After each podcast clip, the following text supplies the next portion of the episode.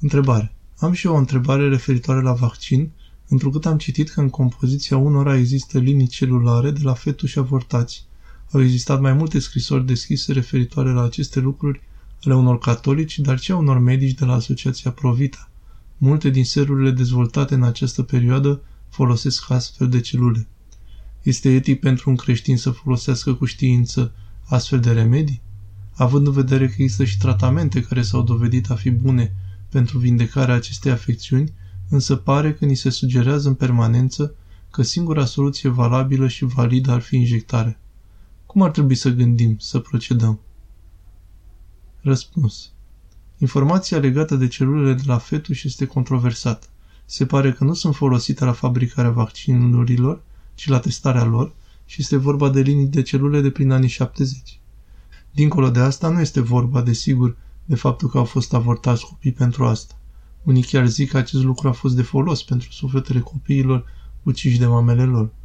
Totuși, tema este foarte sensibilă și din cauza asta și din alte considerente, după cum spuneam, eu personal evit pe cât pot. Desigur că fiecare cu opțiunea lui. Întrebare.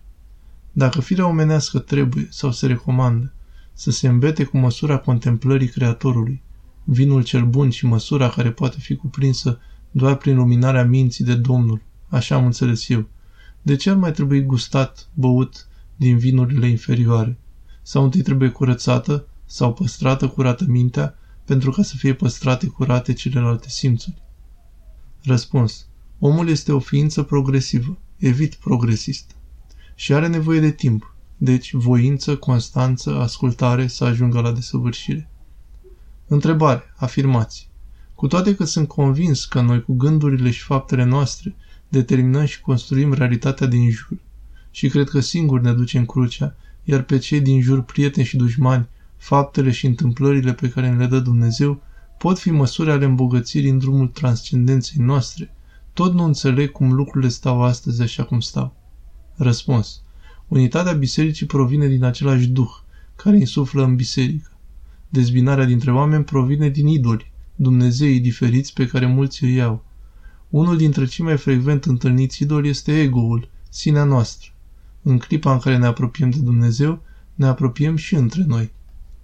Întrebare. Oare pentru o mireană ascultarea de duhovnic este suficientă sau se completează cu ascultarea față de soț? Răspuns. Trebuie să știi că în cotidian soțul are precedență. Duhovnicul intervine doar în problemele de păcat.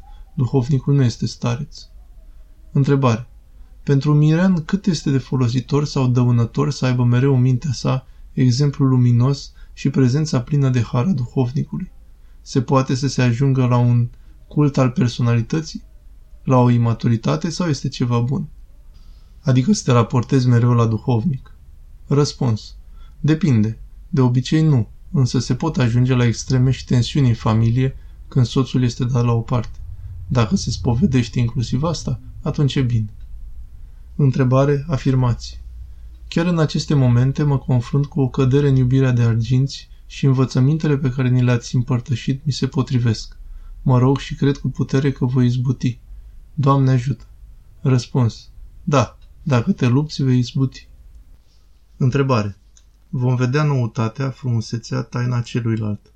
Atât de transparente vor fi sufletele în rai, încât automat se vor dezvălui în totalitate privirii celorlalți. Vă rog o analogie cu pregustarea raiului încă de pe pământ, față de această transparență. Atât de frumos interior trebuie să fim, să ajungem încă de aici, de pe pământ, și mi-ați dat de gândit și față de perspectiva la care nu am gândit vreodată, că sufletele vor fi cuprinse unele în altele, etc. Iar mă gândesc că deja aici trebuie să ajungem la această iubire care să ne întrepătrundă sufletele. Răspuns.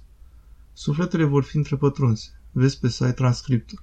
Este ca și un sunet pe care îl auzim, sunet însă care provine de la mai multe surse de sunet, instrumente, sau ca și o lumină de culoare albă, care însă este formată din diferite lumini de mai multe culori. Întrebare, afirmații.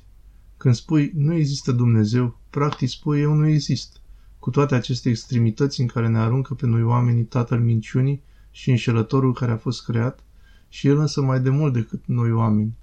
O face din ura acesta este sentimentul singurătății, care rezultă atunci când arunci iubirea pe niște dorințe, crezuri nebune și extremism fără echilibru care merge de capul lui, fie bun, fie rău, în haos. Din cauza asta și transformarea de care au parte cei lipsiți de iubire, ori că sunt demoni, ori oameni, adică întunericul de plin, profund, care nu a mai fost văzut nicăieri. Adică pe cât de minunat și nespus de frumos este tot ce a fost creat de Dumnezeu, pe atât de înfricoșător și grozav de groaznic este tot ce este fără el. Răspuns. Iadul este inexistența, pe cât este posibil unui suflet veșnic. Așa este. Diferența dintre rai și iad este diferența dintre iubirea de sine și de ceilalți. Întrebare. Dar pe Dumnezeu îl putem cunoaște doar prin Sfintele Taine.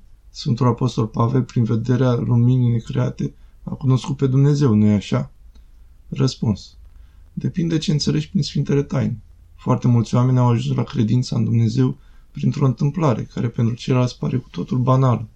Sfintele Taine, așa cum sunt înțelese azi în biserică, au fost inexistente în Vechiul Testament și totuși au existat oameni care l-au cunoscut pe Dumnezeu.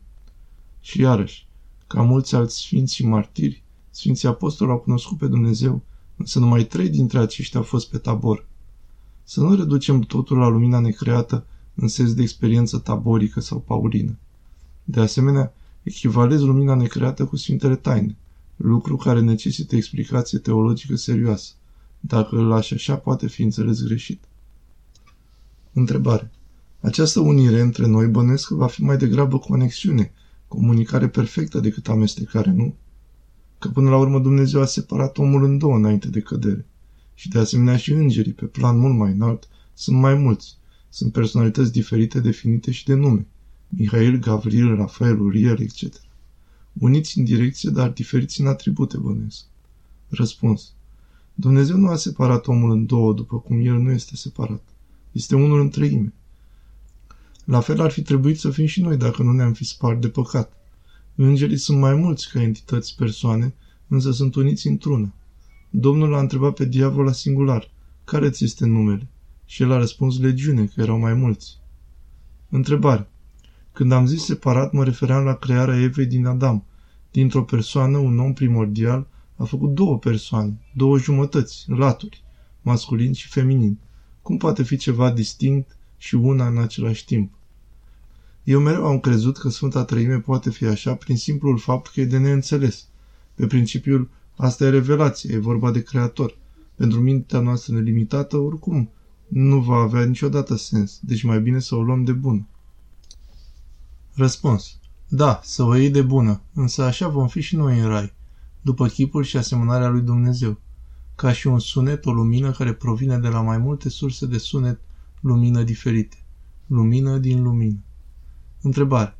Ce se întâmplă atunci când cineva se sperie de har, de a vedea înainte lucrurile? Se sperie și refuză acest har, crezând că el nu este Dumnezeu. El crezând că acest lucru este doar de Dumnezeu și de sfinți. Această persoană neștiind toate aceste lucruri. Răspuns. Trebuie să se spovedească. Să întrebe pe cineva experimentat în astfel de lucruri. Întrebare, afirmație. După planeta asta nu se poate ieși. Luna, soarele sunt luminători. Știința, minte, multe cercetări. Răspuns. Este greșit ce scrii și cum scrii. Sunt atât de multe dovești științifice încât de multe există un consens pe tema asta. Nu mă voi opri la nicio dovadă. Caută pe net și vei vedea. E nevoie doar de puțină smerenie și cultură generală. Întrebare.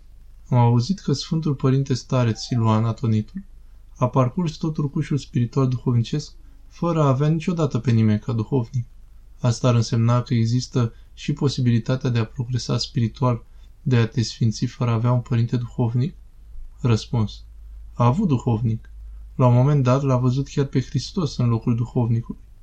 Duhovnicul era un părinte bătrân și a văzut în loc de fața lui, fața tânără a lui Hristos. De fapt, chiar a întrebat pe mai mulți duhovnici în timpul vieții sale. Întrebare. Dacă cineva dintre noi se află cam izolat departe de biserica de zid, nu găsește în apropiere preot, nici părinte duhovnic, aflându-se pe alte meridiane, ce șanse de progres spiritual are? Totul rămâne la mila Domnului, înțeleg. A asculta, a participa la Sfânta Liturghie transmisă prin internet este indicat. Mie personal nu-mi fac bine slujbele pe internet.